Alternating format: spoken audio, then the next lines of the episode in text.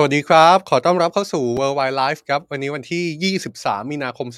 2566 นะครับ อยู่กับผมจอมพลดาวสุขโขครับ เช่นเคยนะครับ Worldwide Life จะมาเจอกันช่วงเวลาเย็นๆ แบบนี้แหละครับ 16นาฬิกา30 นาที ทุกวันจันทร์ถึงวันศุกร์เราจะมาอัปเดตสถานการณ์ข่าวสารในต่างประเทศ เอามาย่อยเอามาขมวด หรือว่าบางข่าวเนี่ยเราก็ต้องทำตรงกันข้ามนะครับก็คือแตกประเด็นให้เห็นจากทุกมุมมองให้มากที่สุดเพื่อให้ทุกคนได้เข้าใจสถานการณ์นะครับ เราไลฟ์ผ่านทั้ง Facebook YouTube แล้วก็ TikTok ของสำนักข่าว Today นะครับ ใครที่ดูอยู่ คอมเมนต์สวัสดีกันก่อนได้เลยนะครับ สวัสดีทุกคนที่เข้ามาดูกันในวันนี้นะครับ แน่นอนนะครับว่าวันนี้ยังมีสถานการณ์ในต่างประเทศมาอัปเดตเช่นเคย และประเด็นหลักก็ยังอยู่ที่เรื่องของสงครามยูเครนนะครับ วันนี้เราตั้งชื่อเรื่องในวันนี้ว่าผู้นำยูเครนลุยไฟครับคำว่าลุยไฟเนี่ยถ้านึกถึงวรรณคดีไทยก็อาจจะนึกถึงนางสีดาลุยไฟใช่ไหมครับ วันนี้ ประธานาธิบดีโวโลดิเมียร์ เซเลนสกีผู้นำยูเครนก็ลุยไฟเหมือนกันนะครับ ถ้าย้อนกลับไปเรื่องของรามเกียรติ์เนี่ยนางสีดาลุยไฟเพื่อพิสูจน์ว่าตัวเองยังบริสุทธิ์แต่ดูเหมือนว่าผู้นำยูเครนก็เพิ่งจะลุยไฟเหมือนกัน เพื่อพิสูจน์ว่าเมืองบาห์คมูดยังไม่ตกเป็นของรัสเซียนะครับ การที่ผู้นำยูเครนลุยไฟนั้นก็เป็นการที่ผู้นำยูเครนนั้นลงพื้นที่ไปที่เมืองบาร์กมุดด้วยตัวเองเนี่ยแหละครับ นี่ก็เป็นเรื่องหนึ่งที่เราจะมาถอดรหัสกันนะครับว่า สถานการณ์ในสนามรบในจุดที่มีการรบหนักหนาสาหัสที่สุดแล้ว คือที่เมืองบาร์กมุดยังคงสำคัญถึงขณะที่ผู้นำยูเครนเดินทางไปเยือนอยู่เลย นอกจากนี้ยังมีประเด็นอื่น ๆ เพิ่มเติมนะครับไม่ว่าจะเป็นท่าทีของฝ่ายรัสเซีย ที่วันนี้มีความเห็นจากอดีตประธานาธิบดีรัสเซียครับที่ออกมาบอกว่าศาลอาญาระหว่างประเทศที่ออกหมายจับประธานาธิบดีปูตินเนี่ยระวังจะเจอกับขีปนาวุธ ไฮเปอร์โซนิกบินจากเรือของรัสเซียไปที่หน้าประตูศาลนี่คือคำขู่จากอดีตผู้นำรัสเซียไปถึงศาลอาญาระหว่างประเทศเลยนะครับ นอกจากนี้ยังมีเรื่องอื่นๆอีกมากมายครับ ไม่ว่าจะเป็นการเก็บตกสถานการณ์หลังจากที่ประธานาธิบดีสีจิ้นผิง ไปเยือนรัสเซียแล้วก็พบกับประธานาธิบดีปูติน หรือแม้กระทั่งสถานการณ์ที่เกี่ยวข้องกับจีนเอง ซึ่งโน้ตไว้ตรงนี้เลยนะครับว่าสัปดาห์หน้าคงจะเป็นสถานการณ์ที่ค่อนข้างร้อนระอุ ในเรื่องของไต้หวันโดยเฉพาะอย่างยิ่งการเดินทางเยือนต่างประเทศของผู้นำไต้หวันประธานาธิบดีไช่อินเหวินที่จุดโฟกัสจะไปอยู่ที่สหรัฐอเมริกาครับแล้วก็มีรายงานว่าประธานาธิบดีไช่อินเหวินจะพบกับประธานสภาผู้แทนราษฎรสหรัฐด้วย นี่จะเป็นภาพที่คล้ายๆ กับสิ่งที่เกิดขึ้นเมื่อปีที่แล้ว ที่ประธานสภาผู้แทนราษฎรสหรัฐไปเหยียบแผ่นดินไต้หวันหรือไม่ อันนี้เดี๋ยวเราจะมาว่ากันนะครับ แต่ว่าเราจะมาเริ่มต้น ด้วยการที่ผู้นำยูเครนลุยไฟแบบเดียวกับนางสีดา เพื่อพิสูจน์ว่าเมืองบักมุดนั้นยังไม่ตกเป็นของรัสเซียนะครับ เราไปดูเรื่องนี้กันนะครับ เพราะว่าถ้าย้อนข้อมูลกลับไปเนี่ยเราจะเห็นภาพ Worldwide Life ในช่วงหลายวันที่ผ่านมาที่เราเน้นเรื่องสงครามยูเครนไปที่ประธานาธิบดีวลาดิเมียร์ปูตินเป็นหลักใช่ไหมครับ ไม่ว่าจะเป็นการที่ประธานาธิบดีปูตินไป ได้พบกับประธานาธิบดีสีจิ้นผิงมีการคุยกันระหว่างผู้นำรัสเซียกับผู้นำจีน หรือว่าก่อนหน้านั้นเข้าไปอีก ผู้นำรัสเซียเดินทางลงพื้นที่สงครามยูเครนเป็นครั้งแรก ที่เมืองมาริอูโป ทุกคนจับตามากครับเพราะว่าผู้นำรัสเซียไม่เคยลงพื้นที่สงครามยูเครนมาก่อน แต่ในทางตรงกันข้ามนะครับผู้นำยูเครนลงพื้นที่สงครามมาแล้วหลายครั้ง ลงไปแล้วหลายเมือง และล่าสุดก็กระทำการลุยไฟ ด้วยการลงพื้นที่ไปที่เมืองบาร์กมุดเพื่อพิสูจน์ให้เห็นว่า เมืองบาร์กมุดที่หลายคนบอกว่าวากเนอร์กรุ๊ปซึ่งรบให้กับฝ่ายรัสเซียกำลัง รบและใกล้จะยึดเมืองนี้ได้แล้วเนี่ยยังยึดไม่ได้ นี่เป็นภาพของประธานาธิบดีโวโลดิเมียร์ เซเลนสกี้ผู้นำยูเครนลงพื้นที่ด่านหน้าของสงครามอีกครั้งนะครับ โดยในครั้งนี้เขาเลือกที่จะลงพื้นที่เมืองบาร์กมุดที่กำลังเป็นสมรภูมิหลักในสงครามยูเครนในตอนนี้ สถานการณ์ในเมืองบาร์กมุดนั้นเราไม่ต้องอธิบายเยอะแล้วแหละครับเพราะว่าเป็นสิ่งที่เราเกาะติดมาตลอด แต่ถ้าย่อยๆเนี่ยก็คือฝ่ายรัสเซียนำโดยวักเนอร์กรุ๊ปทหารรับจ้างพยายามที่จะยึดเมืองบาร์กมุดนี้มาแล้วกว่า 6 เดือนนะครับ แต่ว่าจนถึงตอนนี้ก็ยังยึดไม่ได้เบ็ดเสร็จ โดยฝ่ายวักเนอร์กรุ๊ปอ้างว่าสามารถยึดเมืองนี้ได้แล้ว 70%เมื่อสถานการณ์เป็นแบบนี้ปรากฏว่าผู้นำยูเครนก็ตัดสินใจลงพื้นที่เมืองนี้ทันทีครับเป้าหมายเชิงรูปธรรมที่ผู้นำยูเครนอยากให้ทุกคนรับรู้แน่ๆ ก็คือการยืนยันว่าเมืองนี้ยังไม่ถูกยึดร้อยเปอร์เซ็นต์ โดยการเดินทางเยือนครั้งนี้เกิดขึ้นเมื่อวานนี้นะครับผู้นำยูเครนได้ลงพื้นที่ พบกับนายทหารและก็ได้มีการมอบรางวัลให้กับทหารที่ต่อสู้ในสมรภูมิด่านหน้า ผู้นำยูเครนพูดถึงการลงพื้นที่เมืองบาร์กมุดซึ่งอยู่ในภูมิภาคโดเนตสก์ทางภาคตะวันออกของยูเครนว่าเขารู้สึกเจ็บปวด เมื่อต้องเห็นเมืองในภูมิภาคนี้ที่รัสเซียเข้ามาสร้างความเสียหายอย่างเลวร้าย ผู้นำยูเครนบอกว่า เมืองในภูมิภาคดอนบาส เมืองในภูมิภาคคาร์คิฟ ซึ่งเป็นพื้นที่สู้รบในสงครามยูเครน เป็นเหมือนเมืองที่มีมัจจุราชเข้ามาเหยียบย่ำและภาพที่เห็นก็สะท้อนชัดว่า จะไม่มีอะไรหยุดรัสเซีย ที่ผู้นำยูเครนเปรียบเปยรัสเซียว่าเป็นรัฐก่อการร้ายได้เลย นอกจากฝ่ายยูเครนจะต้องได้รับชัยชนะเท่านั้นมีภาพออกมามากมายนะครับว่าผู้นำยูเครนลงพื้นที่ไปที่เมืองนี้ แต่ว่านอกจากภาพที่มีการเผยแพร่ออกมาแล้ว ผมอยากจะโน้ต ไปถึงภาพอีกภาพหนึ่งที่ผมคิดว่าน่าจะเป็นภาพที่อยากชวนทุกคนดูครับ เป็นภาพที่น่าสนใจมากเลยนะครับ แล้วก็อาจจะสะท้อนความเฉลียวฉลาดในการใช้สื่อของฝ่ายยูเครนไม่มากก็น้อยเลย เพราะว่านอกจากการเผยแพร่ภาพอย่างเป็นทางการในการลงพื้นที่สงครามตามปกติแล้วสำนักประธานาธิบดียูเครนยังมีการเผยแพร่ภาพนี้ครับ ภาพนี้เป็นภาพที่มีการเผยแพร่เพิ่มเติม ขณะที่ผู้นำยูเครนและบรรดาผู้ติดตาม แวะพักที่ปั๊มน้ำมันหลังจากเดินทางกลับจากสมรภูมิด่านหน้านะครับ จากภาพจะเห็นได้เลยนะครับว่าผู้นำยูเครนนั้นทำตัวสบายๆ มีการถ่ายภาพกับทหาร หรือแม้กระทั่งผู้คนที่ไปเจอกับผู้นำยูเครนโดยบังเอิญ ระหว่างที่ผู้นำยูเครน แวะพักที่ปั๊มน้ำมันระหว่างทาง มีการสั่งกาแฟครับกดกาแฟกินระหว่างทางที่ปั๊มน้ำมันแห่งนี้ อย่างที่บอกนะครับว่านี่คงจะสะท้อนภาพหลาย ๆ ภาพด้วยกัน ที่หยิบมาในเรื่องนี้ก็เป็นเพราะว่าดูเหมือนว่าฝ่ายสื่อของสำนักประธานาธิบดียูเครนเนี่ยนอกจากจะพูดถึงเรื่องของท่าทีที่เป็นทางการการลงพื้นที่สนามรบแล้ว ฝ่ายสื่อของฝ่ายยูเครนเนี่ยยังให้ความสำคัญกับเรื่องระหว่างทาง ที่มันสะท้อนภาพได้หลายมุมนะครับ บางมุมก็ออกมานี่คือภาพของความกล้าหาญนี่คือภาพของการไม่ถือตัว หรือว่านี่ก็คือภาพของความนิยม ที่ทหารยูเครนยังคงมีให้กับผู้นำยูเครนอยู่ อย่างที่บอกครับว่าสถานการณ์ที่เมืองบาร์กมุดยังเป็นเรื่องที่สองฝ่ายยังมีการต่อสู้กันอย่างหนักนะครับฝ่ายวักเนอร์กรุ๊ปอ้างว่าสามารถยึดเมืองนี้ได้แล้ว 70%การเดินทางเยือนเมืองบาร์กมุดของผู้นำยูเครนก็เลยไม่ต่างจากการลุยไฟลงพื้นที่สงคราม เพื่อการันตีว่าเมืองนี้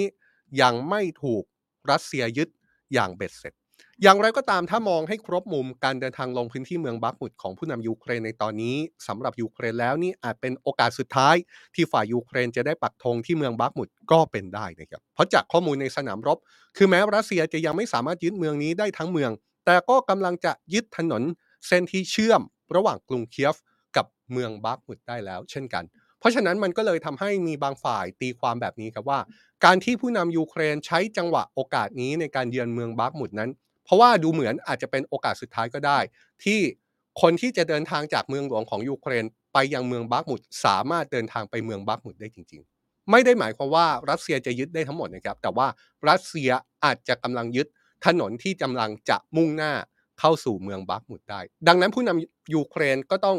รีบลงพื้นที่ตรงนี้ไปก่อน ที่จะไม่สามารถลงพื้นที่ได้ถ้าพูดถึงสถานการณ์ในเมืองบาร์กมุดเนี่ยไม่มีฝ่ายไหนปฏิเสธเลยนะครับว่าสถานการณ์ที่เมืองนี้ เป็นสถานการณ์การสู้รบที่กำลังหน้าสิวหน้าขวานจริง ๆ ครับ เพราะว่าเมื่อวานนี้เราก็พูดถึงจดหมายที่ผู้นำวักเนอร์กรุ๊ปขอให้รัสเซียรีบเข้ามา ช่วยในสถานการณ์เนื่องจากกังวลว่ายูเครน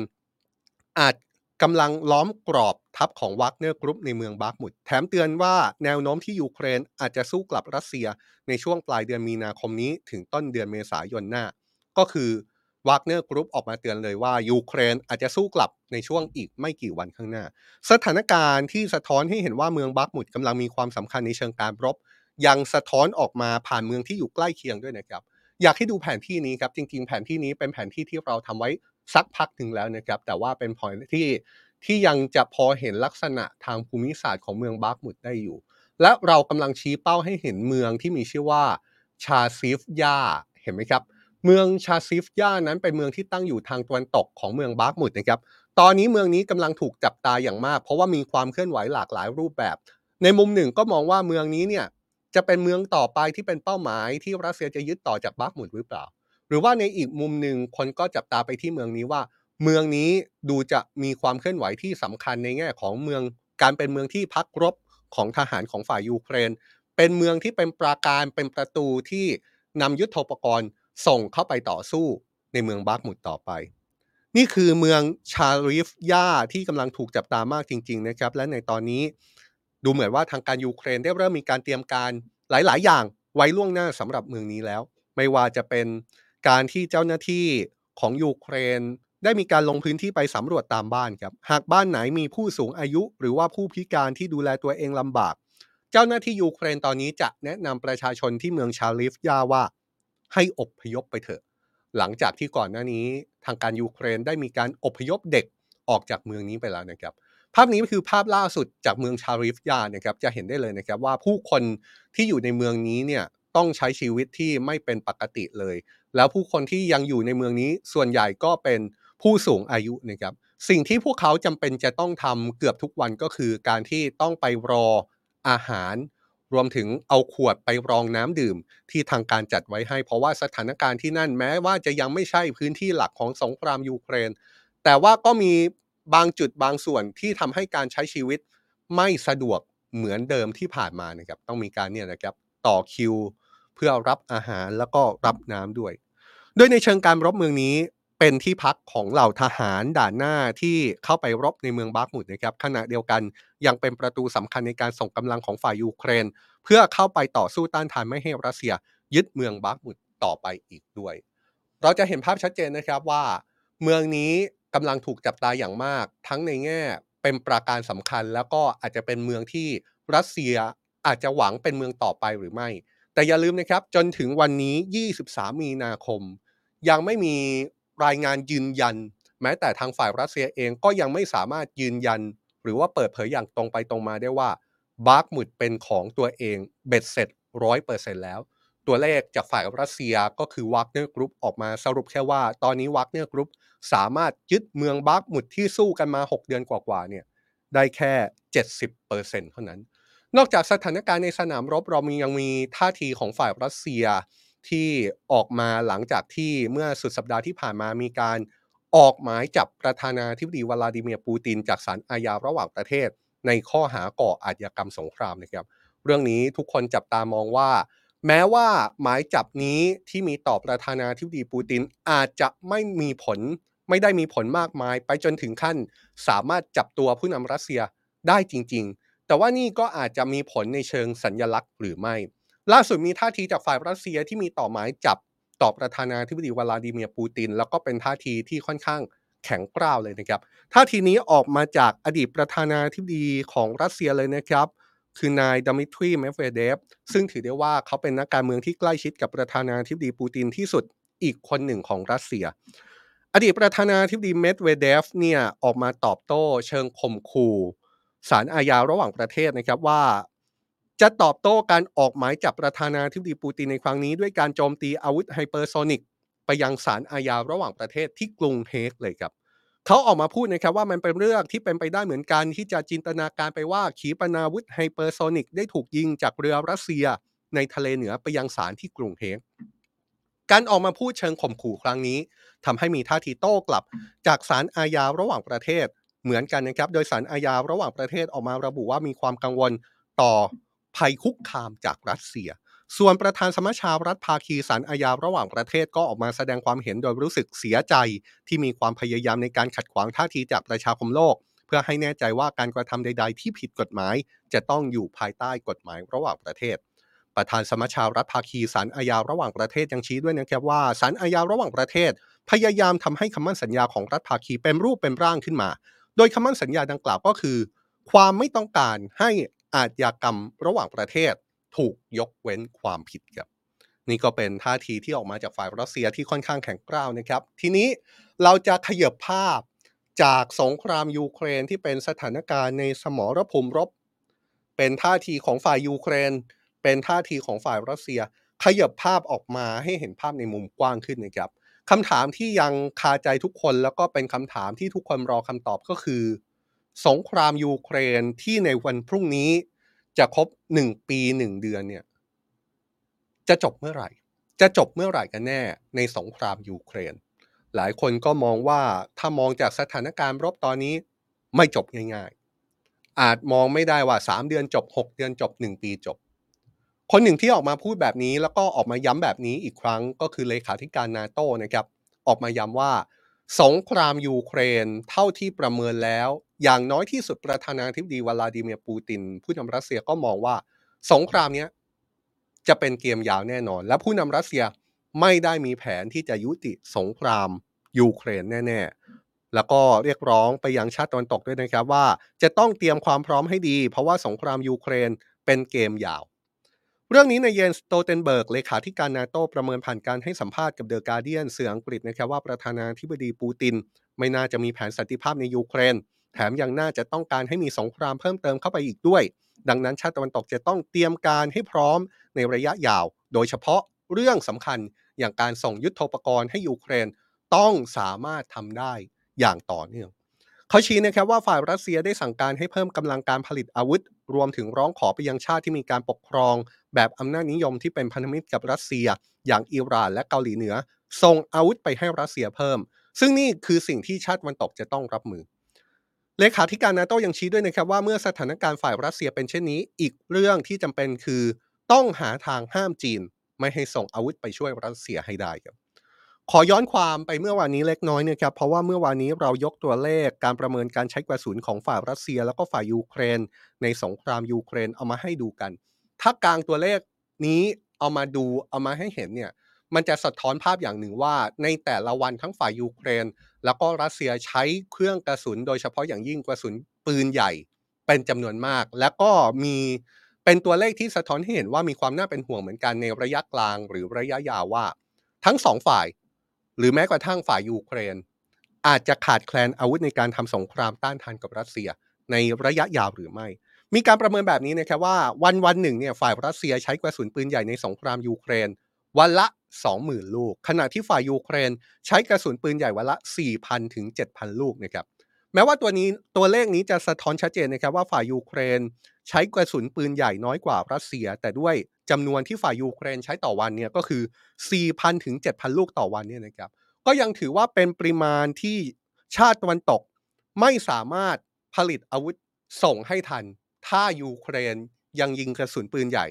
ในระดับนี้อยู่ไปเรื่อยๆ ดังนั้นทำให้เรื่องของการส่งอาวุธให้ยูเครนในระยะยาวจึงเป็นกลาย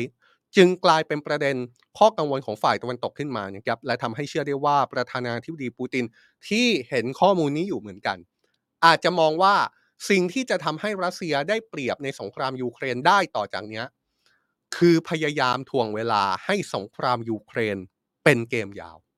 เพื่อรอจังหวะที่อาวุธของฝ่ายยูเครนขาดตอน เพราะชาติตะวันตกไม่สามารถส่งให้ต่อเนื่องได้ในอนาคต เมื่อถึงวันนั้นรัสเซียค่อยโต้กลับ ซึ่งระหว่างนี้ฝ่ายรัสเซียก็ต้องปั๊มเครื่องกระสุนให้ฝ่ายตัวเองมีพอใช้ด้วยนะครับ เพราะว่าย้อนกลับไปที่ตัวเลขเนี่ยฝ่ายรัสเซียก็ใช้มากถึงวันละ 20,000 ลูกต่อวัน ซึ่งถือได้ว่าค่อนข้างเยอะ และก็มีแนวโน้มที่ฝ่ายรัสเซียเองก็อาจจะขาดแคลนได้เหมือนกัน ก่อนหน้านี้เรามีข่าวออกมานะครับว่าฝ่ายรัสเซียมีการสั่งการและให้โรงงานผลิตอาวุธเพิ่มกำลังการผลิตอาวุธ โดยเฉพาะอาวุธที่ใช้หนักๆพวกจรวด เพื่อกระสุนปืนใหญ่มีการสั่งการให้ เพิ่มกำลังการผลิตอาวุธแล้ว หรือแม้แต่ก่อนหน้านี้ก็เป็นกระแสข่าวออกมาว่าฝ่ายรัสเซียกำลังพยายามหาพันธมิตร ในการช่วยส่งอาวุธ ให้กับรัสเซียไม่ว่าจะเป็นอิหร่านหรือว่าเกาหลีเหนือนะครับขณะที่ฝ่ายยูเครนตัวเลข 4,000 ถึง 7,000 ลูกต่อวันเนี่ยมีความกังวลในระยะยาวครับแต่ว่าในระยะสั้นนั้นดูเหมือนว่าจะยังพอถูพอไถไปได้ เพราะเมื่อวานนี้เราพูดถึงการที่สหภาพยุโรปนั้น ไฟเขียวที่จะส่ง กระสุนปืนใหญ่จำนวน1ล้านนัด เป็นเบื้องต้นให้กับยูเครนนี่ยครับหนึ่งล้านนัดที่ยุโรปจะส่งให้เอามาตั้ง หารด้วยจำนวนกระสุนปืนใหญ่ที่ยูเครนใช้แต่ละวัน 4,000 ถึง 7,000 นัดเนี่ยหารกันแล้วกระสุนล้านนัดยูเครนจะสามารถใช้ได้ในระยะเวลาประมาณ 6 เดือนต่อจากนี้ หมายความว่าเรื่องของกระสุนปืนใหญ่เนี่ย ฝ่ายยูเครนคงจะไม่ได้มีปัญหาใหญ่โตในช่วง 6 เดือนต่อจากนี้แน่นอน แต่ระยะยาวไม่แน่ครับ เมื่อถึงตรงนี้ก็มีการถามเลขาธิการนาโต้นะครับว่าอาวุธต่างๆ ที่ชาติตวันตกส่งไปให้ ก็ส่งไปให้หลายชนิดและตั้งแต่เริ่มต้นก็เป็นปืนยิง หรือว่าต่อมาก็เป็นรถถัง ก็เลยมีผู้สื่อข่าวถามเลขาธิการนาโต้ครับว่า แล้วตกลงเมื่อไหร่จะเป็นจังหวะเวลาที่เหมาะสม ที่ชาติตะวันตก หรือแม้กระทั่งนาโต้จะส่งเครื่องบินรบให้กับยูเครนเสียทีเลขาธิการนาโตก็ไม่ได้ตัดความเป็นไปได้ที่ชาตินาโตจะส่งเครื่องบินรบ โดยเฉพาะอย่างยิ่งเครื่องบินรบ F16 หรือเครื่องบินรบที่เป็นเทคโนโลยีตะวันตกให้กับยูเครนในอนาคตนะครับ พร้อมยกกรณีของสหรัฐที่เลขาธิการนาโตชี้ว่า ในตอนนี้สหรัฐเองก็ยังไม่ได้มีการตัดสินใจอะไร ว่าจะให้หรือไม่ให้เครื่องบิน F16 นี่ครับ ในช่วงที่ผ่านมาฝ่ายยูเครนได้มีการร้องขอเครื่องบินรบมาโดยตลอดนะครับ และการร้องขอก็ดูใกล้มากขึ้นทุกที อย่างที่เรารายงานไปเมื่อหลายวันก่อน เมื่อโปแลนด์แล้วก็สโลวาเกีย ตัดสินใจส่งเครื่องบินรบมิก 29 ซึ่งเป็นเครื่องบินสมัยโซเวียตนะครับ เป็นเครื่องบินที่ค่อนข้างเก่า ให้ยูเครนไปรบจำนวน 17ลำแม้ว่าจะเป็นเครื่องบินค่อนข้างเก่า แต่เราก็เคยรายงานไปแล้วแหละครับว่า ก็ยังพอที่จะมีประโยชน์ให้กับยูเครนในการต้านทานรัสเซีย ด้าน บนอากาศเหมือนกัน เพราะว่าเครื่องบินรบมิก29เนี่ยยังสามารถเอาไปซ่อมแซม แล้วก็เอาไปดัดแปลงเพื่อใส่กับอาวุธที่ทันสมัยได้ด้วย มีการถามความเห็นของเลขาธิการนาโตในเชิงนโยบายด้วยนะครับ เลขาธิการนาโตเรียกร้องไปยังชาติสมาชิกนาโตทุกประเทศ ว่าจะต้องกลับมาทบทวนเรื่องงบประมาณกลาโหมอีกครั้ง โดยตัวเขาเองหวังว่าอย่างน้อยที่สุดชาตินาโตจะต้องจัดงบประมาณกลาโหมเอาไว้ 2%ของ GDP ประเทศ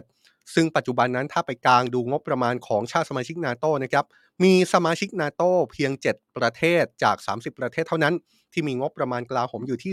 2%ของ GDP ประเทศ โดย 7 ประเทศที่ว่าก็ได้แก่สหรัฐสหราชอาณาจักรโปแลนด์กรีซแล้วก็บรรดาชาติบอลติกก็คือลิทัวเนีย ลัตเวีย และก็เอสโตเนียครับภาพหนึ่งที่เห็นชัดเจนนะครับ ฝ่ายตะวันตกที่ให้การสนับสนุนยูเครนอย่างต่อเนื่อง ไม่ยอมแพ้ครับ ยืนยันว่าฝ่ายตะวันตกไม่ยอมแพ้ แต่ในการไม่ยอมแพ้เนี่ยก็ไม่ใช่ว่าไม่มีปัญหาไม่มีอุปสรรค โดยเฉพาะอย่างยิ่งถ้ามองภาพไปข้างหน้า เพราะฉะนั้นเนี่ยต้องติดตามจริง ๆนะครับว่า การช่วยเหลือของชาติตะวันตก ให้ยูเครนสามารถต้านทานกับรัสเซียเนี่ยมันจะยังเป็นการช่วยเหลือต้านทานที่เป็นไปอย่างต่อเนื่องไม่ขาดตอน ในระยะยาวหรือไม่ หรือสุดท้ายแล้วจะเกิดปัญหาอย่างที่เราว่าจริง ๆ ก็คือกระสุนอาวุธที่ชาติตะวันตกส่งให้ยูเครนขาดตอน และนั่นจะเป็นจังหวะให้ฝ่ายรัสเซีย โจมตียูเครน จนยูเครนเพียงพำหรือเปล่า เรื่องนี้ต้องดูกันยาวๆนะครับ ดูระยะยาวอาจจะเกิดขึ้นหลังจาก 6 เดือนต่อจากนี้ไป ทีนี้เรายังมีประเด็นที่เป็นประเด็นต่อเนื่อง เป็นประเด็นที่เกี่ยวข้อง แล้วก็เป็นประเด็นที่เราตับ ติดตามจับตามาตั้งแต่ช่วงต้นสัปดาห์ที่ผ่านมานะครับคือประเด็นที่ประธานาธิบดีสีจิ้นผิงของจีนเดินทางเยือนรัสเซีย แล้วก็พบกับประธานาธิบดีวลาดิเมียร์ปูติน การเดินทางเยือนรัสเซียของผู้นำจีนทำให้คำถามหลายคำถามเกิดขึ้น แล้วก็ถูกตั้งคำถามมากขึ้นคำถามที่หนึ่งก็คือ จีนจะเอายังไงกันแน่กับสงครามยูเครนใช่ไหมครับท่าทีของจีนดูเหมือนว่าจีนจะพยายามแสดงบทบาทในการเป็นคนกลาง โซ่ข้อกลาง ตัวกลางในการเจรจาเพื่อยุติสงครามยูเครน ระหว่างรัสเซียกับยูเครนให้ได้ แต่ว่าถ้ามองในมุมของชาติตะวันตกโดยเฉพาะอย่างยิ่งสหรัฐอเมริกา ชัดเจนนะครับว่าสหรัฐก็ไม่ได้มองแบบนั้นสหรัฐก็มองเลยว่า จีนไม่ได้มีสถานะไม่ได้มีที่ท่าทีที่เป็นกลางในสงครามยูเครน นอกจากนี้ยังมีคำถามอื่นๆอีกนะครับที่มีการตั้งคำถามโดยเฉพาะอย่างยิ่งจากฝ่ายสหรัฐเนี่ยแหละครับที่เป็นอีกฝ่ายหนึ่งของจีนเนี่ย สหรัฐก็เคยตั้งคำถามมาแล้วว่า เอ๊ะ จีนจะส่งอาวุธให้กับรัสเซียหรือไม่ นี่เป็นคำถามที่ถูกตั้งคำถามหนักขึ้น หลังจากที่ผู้นำจีนไปเยือนรัสเซียนะครับ ในวันนี้เรื่องเหล่านี้ก็ยังมีคำถามที่เกิดขึ้นแล้วก็มีการพยายามหาคำตอบออกมาอย่างต่อเนื่องนะครับ เพราะว่ามีท่าทีจากฝ่ายสหรัฐเพิ่มเติม เกี่ยวกับกรณีของจีนอีกครั้ง ท่าทีที่เกิดขึ้นล่าสุดมาจากนายแอนโทนีบริงเคนรัฐมนตรีต่างประเทศของสหรัฐ ที่ออกมาชี้เลยนะครับว่าจีนน่าจะกำลังจับตาท่าทีของประชาคมโลก ต่อสงครามยูเครนอย่างใกล้ชิด ก่อนจะยอมรับว่าจนถึงตอนนี้สหรัฐ ก็ยังไม่มีหลักฐานใด ๆ ที่เชื่อได้ว่า จีนส่งอาวุธช่วยรัสเซียในสงครามยูเครนครับรัฐมนตรีต่างประเทศสหรัฐระบุนะครับว่าทางการจีนกำลังจับตาสงครามยูเครนอย่างระมัดระวัง และเชื่อว่าเรื่องสงครามยูเครนจะทำให้เกิดผลกระทบ ในรูปแบบเดียวกับสิ่งที่อาจจะเกิดขึ้นในเอเชีย รัฐมนตรีต่างประเทศสหรัฐชี้เลยนะครับว่าหากรัสเซียสามารถโจมตีประเทศเพื่อนบ้านได้โดยไม่ถูกเอาผิดอะไร มันก็จะไม่ต่างจากการเปิดกล่องแพนโดล่าให้บรรดาผู้รุกรานอื่นๆ สามารถนำพาความขัดแย้งสู่สังคมโลกได้ในอนาคตรัฐมนตรีต่างประเทศสหรัฐชี้เลยนะครับว่าสิ่งที่เกิดขึ้นในยูเครน มันได้ไปไกลกว่าแค่ในยูเครนแล้ว โดยเขาชี้ว่าอย่างน้อยที่สุด ก็เห็นได้จากการที่ชาติในเอเชีย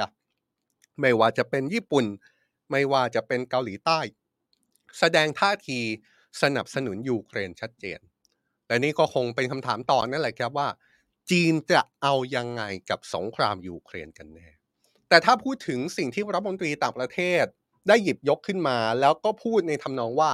จีนกำลังจับตาสงครามยูเครนอย่างใกล้ชิด โดยเฉพาะอย่างยิ่งการจับตาท่าทีของฝ่ายต่างๆ ที่มีต่อสงครามยูเครนเพราะมองว่านี่จะเป็นเรื่องที่จีนถอดบทเรียนแล้วก็เอามามองกลับมาในเรื่องของภูมิภาคตัวเองเนี่ยถ้าพูดแบบนี้ผมเชื่อว่าทุกคนที่ได้ฟัง World Wide Life อยู่เนี่ยคงคิดถึงเรื่องอื่นไปไม่ได้ครับ นอกจากเรื่องไต้หวัน ปฏิเสธไม่ได้จริงๆนะครับว่าเรื่องไต้หวันเนี่ยเป็นเรื่องที่ถูกนำเอามาเปรียบเทียบ ถูกมองว่าเป็นเผือกร้อน แล้วก็ถูกนำมาถกเถียง ว่ากรณีจีนกับไต้หวันเนี่ยมันเหมือนหรือมันต่างกับสงครามยูเครนมากแค่ไหน ในกรณีของรัฐมนตรีต่างประเทศสหรัฐที่ออกมาพูดล่าสุดเนี่ยก็คงจะมีความหมายไม่มากก็น้อยเชื่อมโยงมาถึงกรณีของไต้หวันเหมือนกันนะครับและสิ่งที่เกี่ยวข้องกับไต้หวันเนี่ยผมอยากจะโน้ตให้ทุกคนจับตาเลยนะครับ โดยเฉพาะอย่างยิ่งในสัปดาห์หน้า น่าจะมีสถานการณ์ในไต้หวันที่เกี่ยวข้องกับไต้หวัน ร้อนระอุขึ้นมาอีกครั้งทำไมผมบอกแบบนั้นครับ เพราะว่านี่คือสิ่งที่อาจจะหลีกเลี่ยงไม่ได้ เป็นผลมาจากกำหนดการที่ผู้นำไต้หวันจะเดินทางออกนอกไต้หวัน นี่คือกำหนดการของประธานาธิบดีไช่อิงเหวินผู้นำไต้หวันนะครับ ที่สัปดาห์หน้ามีแผนที่จะเดินทางไปยังประเทศแถบอเมริกากลาง ซึ่งยังเป็นประเทศไม่กี่ประเทศที่ยังมีความสัมพันธ์ทางการทูตอย่างเป็นทางการกับไต้หวัน ก็คือกัวเตมาลาและก็เบลิส แต่ว่า point จุดโฟกัสไม่ใช่การเดินทางเยือนสองประเทศนั้นครับ แต่ว่ามีกำหนดการที่เชื่อได้ว่าผู้นำไต้หวันจะเยือนอเมริกาด้วยนะครับ ซึ่งหลายคนกำลังชี้ว่าภาพที่ผู้นำไต้หวันจะเยือนสหรัฐอเมริกาเนี่ยมันอาจจะไม่ต่างจากภาพเมื่อปีที่แล้ว ที่ประธานสภาผู้แทนราษฎรสหรัฐ เยือนไต้หวันหรือไม่ รายงานระบุถึงขั้นว่าในครั้งนี้ผู้นำไต้หวันจะพบกับประธานสภาผู้แทนราษฎรสหรัฐคนปัจจุบันด้วยนะครับ เพราะฉะนั้นต้องจับตาอย่างมากเลยนะครับว่า สิ่งที่จะเกิดขึ้นในสัปดาห์หน้า นอกจากสงครามยูเครนที่เราเห็นภาพถึงความร้อนระอุ เห็นภาพถึงสถานการณ์ที่คุกรุ่นต่อเนื่องมาโดยตลอดแล้วเนี่ยเรายังต้องจับตาเรื่องไต้หวันอีกหรือไม่ โดยเรื่องนี้สร้างความไม่พอใจให้กับทางการจีนนะครับ แล้วก็จีนก็แสดงท่าทีไม่พอใจแน่นอนถึงการเดินทางเยือน ที่เชื่อได้ว่าผู้นำไต้หวันอาจจะไปเยือนสหรัฐอเมริกา และอาจจะพบกับประธานสภาผู้แทนราษฎรของสหรัฐ นอกจากนี้เรื่องนี้ยังเป็นเรื่องของอำนาจคะคานกัน ในการเมืองไต้หวันเองด้วยนะครับ เพราะว่าในช่วงเวลาเดียวกับที่ประธานาธิบดีไต้หวันเยือนต่างประเทศนั้น ปรากฏว่าอดีตประธานาธิบดีของไต้หวันอีกคน ก็คืออดีตประธานาธิบดีหมาอิงจิ๋วคนนี้เนี่ยครับ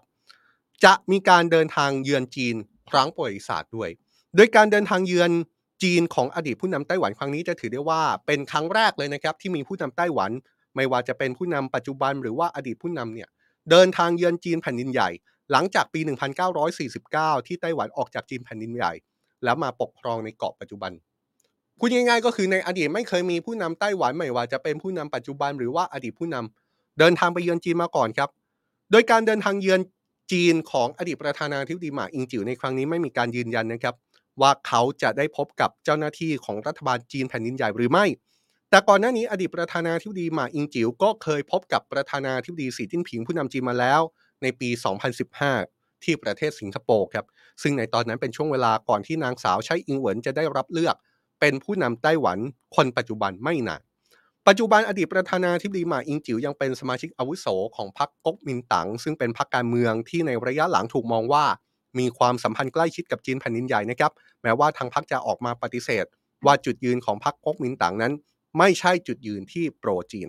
ที่ผ่านมาทางการไต้หวันระบุนะครับว่าไต้หวันมีอธิปไตยเป็นของตัวเองครับ แต่ทางการจีนชี้ว่าไต้หวันยังเป็นส่วนหนึ่งของจีน และจีนก็พยายามอยากให้ไต้หวันกลับมาสู่การปกครองของจีน ก่อนหน้านี้มีการเสนอให้ไต้หวันเข้ามากลับมาสู่จีน แล้วก็มีการปกครองแบบหนึ่งประเทศ 2 ระบบแบบเดียวกับที่จีนทำกับฮ่องกงและก็มาเก๊า แต่คำถามที่น่าสนใจอยู่ตรงนี้ครับคำถามที่น่าสนใจก็คือการปกครองแบบหนึ่งประเทศสองระบบที่จีน ปกครองฮ่องกงและมาเก๊าในปัจจุบันเนี่ย มันยังเป็นเหมือนในอดีตไหมมันยังเป็นเหมือนในอดีตที่ยังรู้สึกได้ถึงการมีสิทธิเสรีภาพของชาวฮ่องกงของชาวมาเก๊าเพราะว่าจีนปกครองแบบหนึ่งประเทศสองระบบ ปัจจุบันมันยังเป็นแบบนั้นหรือเปล่า เรื่องนี้ถ้าย้อนกลับไปเมื่อสองสัปดาห์ก่อน เราพูดคุยกับอาจารย์วัฒนาวงสุรวัตรนะครับอาจารย์บอกว่าในตอนนี้แม้แต่จีนเองก็ดูจะเริ่มยอมรับแล้วว่า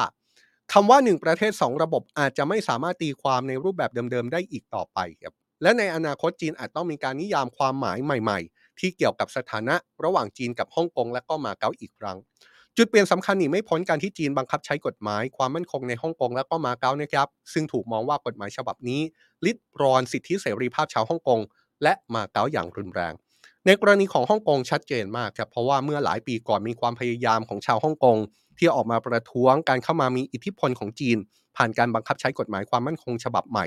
แต่สุดท้ายการประท้วงก็ล้มเหลว และนำไปสู่การที่คนจำนวนมากคิดว่าคำว่า 1 ประเทศ 2 ระบบได้อวสานลงแล้ว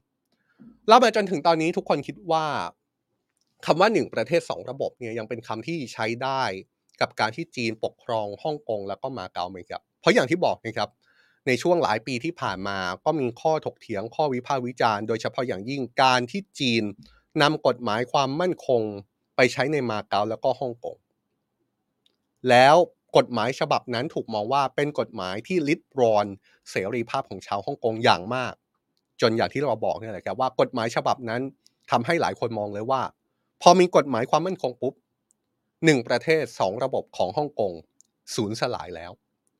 เสรีภาพในฮ่องกงเป็นเรื่องที่ถกเถียงอย่างมากนะครับในช่วงหลายปีที่ผ่านมา มีการจับกลุ่มนักกิจกรรมทางการเมือง ที่ถูกมองว่ามีแนวคิดต่อต้านรัฐบาลจีนแผ่นดินใหญ่ มีการพยายามทำหลาย ๆ อย่าง ล่าสุดมีเรื่องที่ท้าทาย เสรีภาพในฮ่องกงเกิดขึ้นอีกเรื่องหนึ่งแล้วก็เป็นเรื่องที่ไม่เชื่อก็ต้องเชื่อนะครับว่าเกิดเรื่องนี้ขึ้นมา แล้วก็เป็นเรื่องที่ฮือฮาอย่างมาก เป็นข่าวที่ออกมาจากฮ่องกงและมาเก๊าครับที่จู่ๆภาพยนตร์สยองขวัญเรื่องหนึ่ง กลับไม่ได้ฉายในฮ่องกงแล้วก็มาเก๊าไปดื้อๆเลยนะครับภาพยนตร์สยองขวัญเรื่องนี้มีความน่าสนใจมากนะครับ เดี๋ยวเราจะเปิดทีเซอร์ภาพยนตร์เรื่องนี้ให้ดู แล้วถ้าทุกคนดู ผมเชื่อว่าหลายคนอ๋อครับ ว่าทำไมเรื่องนี้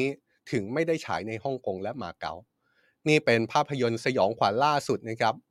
ซึ่งเข้าใจว่าในประเทศไทยก็มีฉายแล้วก็น่าจะเข้าฉายที่ประเทศไทยวันนี้เป็นวันแรกนะครับ ดูภาพเผินๆตอนนี้ยังไม่เห็นอะไร แต่ว่าถ้าเราดูต่อไปเนี่ยนี่เป็นภาพยนตร์สยองขวัญที่ถูกสร้างจากพื้นฐานของเรื่องที่เกี่ยวข้องกับหมีภูครับ นี่คือภาพยนตร์ที่มีชื่อว่า Winnie the Pooh Blood and Honey นะครับ เป็นภาพยนตร์สยองขวัญที่ผู้สร้างเนี่ยนำเอาเรื่องของหมีภูเอามาตีความใหม่ แล้วก็ตีความในเชิงสยองขวัญเนี่ยครับเมื่อกี้เห็นภาพแล้วนะครับ ว่ามีเจ้าหมีที่น่าจะเป็นหมีภูเป็นตัวเอกของเรื่องนี้ แล้วก็เป็นการตีความหมีภูด้วยภาพยนตร์สยองขวัญแท้ๆเลย เรื่องนี้ถูกห้าม อย่าเรียกว่าห้ามเลยครับ เรียกว่าไม่ได้รับการฉายในฮ่องกงแล้วก็มาเก๊าเป็นการเปิดเผยออกมาจากผู้นำเข้าภาพยนตร์เรื่องนี้นะครับ ก็คือเรื่อง Winnie the Pooh Blood and Honey ที่เข้าไปฉายในฮ่องกงและมาเก๊าบริษัทที่นำเข้าภาพยนตร์เรื่องนี้ในฮ่องกงและมาเก๊าได้ออกมาขอโทษถึงความติดขัด แล้วก็แสดงความผิดหวังที่เกิดขึ้น ถามว่าเรื่องนี้เกิดขึ้นได้อย่างไรฟังแล้วจะยิ่งชงนเข้าไปใหญ่เลยนะครับ เพราะว่าหน่วยงานรัฐที่มีหน้าที่เกี่ยวกับการเซ็นเซอร์ภาพยนตร์ของฮ่องกงเนี่ยก็ออกมายืนยันเลยว่าหน่วยงานของพวกเขาไม่ได้แบนภาพยนตร์เรื่องนี้ แล้วก็มีการออกใบอนุญาตฉายภาพยนตร์เรื่องนี้ออกไปแล้วด้วยผู้อำนวยการสร้างภาพยนตร์เรื่องนี้เปิดเผยนะครับว่าแม้แต่ตอนที่ไปพูดคุยกับโรงภาพยนตร์ในตอนแรก บรรดาโรงหนังต่างๆ ก็ยินดีที่จะฉายภาพยนตร์เรื่องนี้ แต่พอพ้นไปข้ามคืนเท่านั้นบรรดาโรงหนัง กลับเปลี่ยนใจที่จะไม่ฉายไปดื้อๆเลยครับ ผู้อำนวยการสร้างภาพยนตร์เรื่องนี้ระบุถึงเหตุผลที่โรงหนังบอกกับเขานะครับว่าโรงหนังเนี่ยบอกเขาว่าที่ไม่สามารถฉายภาพยนตร์เรื่องนี้ในฮ่องกงและมาเก๊าได้ เป็นปัญหาทางเทคนิค แต่ผู้อำนวยการภาพยนตร์เรื่องนี้บอกว่าใครจะเชื่อล่ะครับ เพราะว่าสิ่งที่เกิดขึ้นเนี่ยมันจะเป็นเรื่องเทคนิคพร้อมกันในโรงภาพยนตร์ 30 กว่าโรง ในฮ่องกงและมาเก๊าพร้อม ๆ กันได้ยังไง แล้วที่ผ่านมาเนี่ยภาพยนตร์เรื่องนี้ก็ฉายไปแล้ว 4,000 กว่าโรง ทั่วโลก แล้วทำไมอยู่ๆมามีปัญหาทางเทคนิคในโรงหนังที่ฮ่องกงและมาเก๊าผมเชื่อว่าหลายคนทราบดีนะครับว่าในช่วงที่ผ่านมาตัวการ์ตูนหมีภูถูกใช้เป็นมีม ในการพูดถึงประธานาธิบดีสีจิ้นผิงผู้นำจีน มาแล้วหลายปี ภาพที่คุ้นเคยก็คือภาพนี้แหละครับ ภาพนี้ถูกมองว่าเป็นจุดกำเนิดเริ่มต้นของมีม หมีภูที่มีคนเอาไปเปรียบเปยว่าคล้ายคลึงกับประธานาธิบดีสีจิ้นผิงนะครับเป็นภาพที่ชาวเน็ตนำรูปที่ประธานาธิบดีสีจิ้นผิง พบกับอดีตประธานาธิบดีบารักโอบามาของสหรัฐ มาเทียบกับตัวการ์ตูนวินนี่เดอะพูครับ ในเวลาต่อมาก็มีการเปิดเปรียบเทียบ ระหว่างประธานาธิบดีสีจิ้นผิง กับหมีภูเพิ่มเติมเรื่อยๆนะครับเดี๋ยวจะมีภาพเพิ่มเติมออกมาอีก ว่าอิริยาบถหลายต่อหลายอย่าง ของประธานาธิบดีสีจิ้นผิง ถูกชาวเน็ตเอาไปเปรียบกับหมีภูหลายต่อหลายครั้งครับ นี่แหละครับ และดูเหมือนว่าเรื่องนี้เป็นเรื่องที่รัฐบาลจีนแผ่นดินใหญ่ ไม่พอใจนะครับ แล้วก็มีการแบนไม่ให้มีภาพเหล่านี้ปรากฏในโซเชียลมีเดียของจีน รวมถึงเคยมีการแบนภาพยนตร์ที่เกี่ยวข้องกับหมีภูในประเทศจีนมาแล้ว เมื่อปี 2018 ด้วยแหละครับ นี่แหละครับ นี่คือเรื่องที่เราเอามาฝากกันใน World Wide Life ในวันนี้นะครับ ถ้าย้อนไปตั้งแต่ต้นรายการเนี่ย เราจะพูดตั้งแต่เรื่องของสงครามยูเครน เราพูดเรื่องผู้นำยูเครนลุยไฟไปลงพื้นที่เมืองบาคุดใช่ไหมครับ เราค่อยๆ ไล่ให้เห็นภาพกว้างขึ้น ว่าสถานการณ์ในสนามรบเป็นอย่างไร ท่าทีของฝ่ายต่างๆ เลขาธิการนาโตออกมาบอกแล้วว่าสงครามยูเครนคือเกมยาว แล้วก็ให้ชาติตะวันตกเตรียมความพร้อมในระยะยาวไว้ด้วย เราพูดถึงกรณีที่หลายฝ่ายยังคงตั้งคำถามถึงท่าทีของจีน จุดยืนของจีนต่อสงครามยูเครน และเราก็ย้อนกลับมาถึงประเด็นที่อาจจะต้องจับตาอย่างมากในสัปดาห์หน้าคือเรื่องของไต้หวันนะครับ รวมถึงการพูดถึงคำว่าหนึ่งประเทศสองระบบที่ดูจะเป็นคำถาม ที่หลายคนน่าจะทราบคำตอบแล้วแหละจะว่าหนึ่งประเทศสองระบบยังเป็นแบบหนึ่งประเทศสองระบบ ที่จีนเคยปกครองฮ่องกงกับไต้ ฮ่องกงกับมาเก๊าหรือไม่ หรือหนึ่งประเทศสองระบบในตอนนี้ ได้สูญสลายไปแล้ว โดยเฉพาะยิ่งยิ่งเรื่องของเสรีภาพ หลักฐานหนึ่งที่ไม่รู้จะใช่หรือไม่ใช่ ก็คือภาพยนตร์ล่าสุดที่เกี่ยวข้องกับหมีภูนี่เองครับ นี่คือ World Wide Life ในวันนี้นะครับ เราพยายามนำสถานการณ์ในต่างประเทศ เอามาเล่าให้เห็นภาพแบบนี้นะครับ มองภาพให้เห็นภาพรวมๆ แล้วเราจะเห็นภาพสถานการณ์โลกได้ชัดขึ้นนะครับ เราเจอกันแบบนี้ทุกวันจันทร์ถึงวันศุกร์16นาฬิกา30 นาทีนะครับ ทางเพจ YouTube Facebook แล้วก็ TikTok ของสำนักข่าว Today แต่ขออนุญาตจริง ๆ นะครับ พรุ่งนี้ไม่เจอกัน 1 วันนะครับ ติดภารกิจนิดหน่อย กลับมาเจอกันอีกทีในวันจันทร์ 16นาฬิกา30 นาทีกับ World Wide Life นะครับ แน่นอนนะครับสำนักข่าว Today ยังมีรายการข่าวที่เราเกาะติดสถานการณ์ในประเทศด้วย ก็คือ Today Live ในเวลา 18นาฬิกา30 นาที วันนี้อยู่กับผมต่อเลยนะครับ เจอกัน 18นาฬิกา30 นาทีอีกรอบหนึ่งครับ ส่วนช่วงนี้ผมลาไปก่อนนะครับ สวัสดีครับ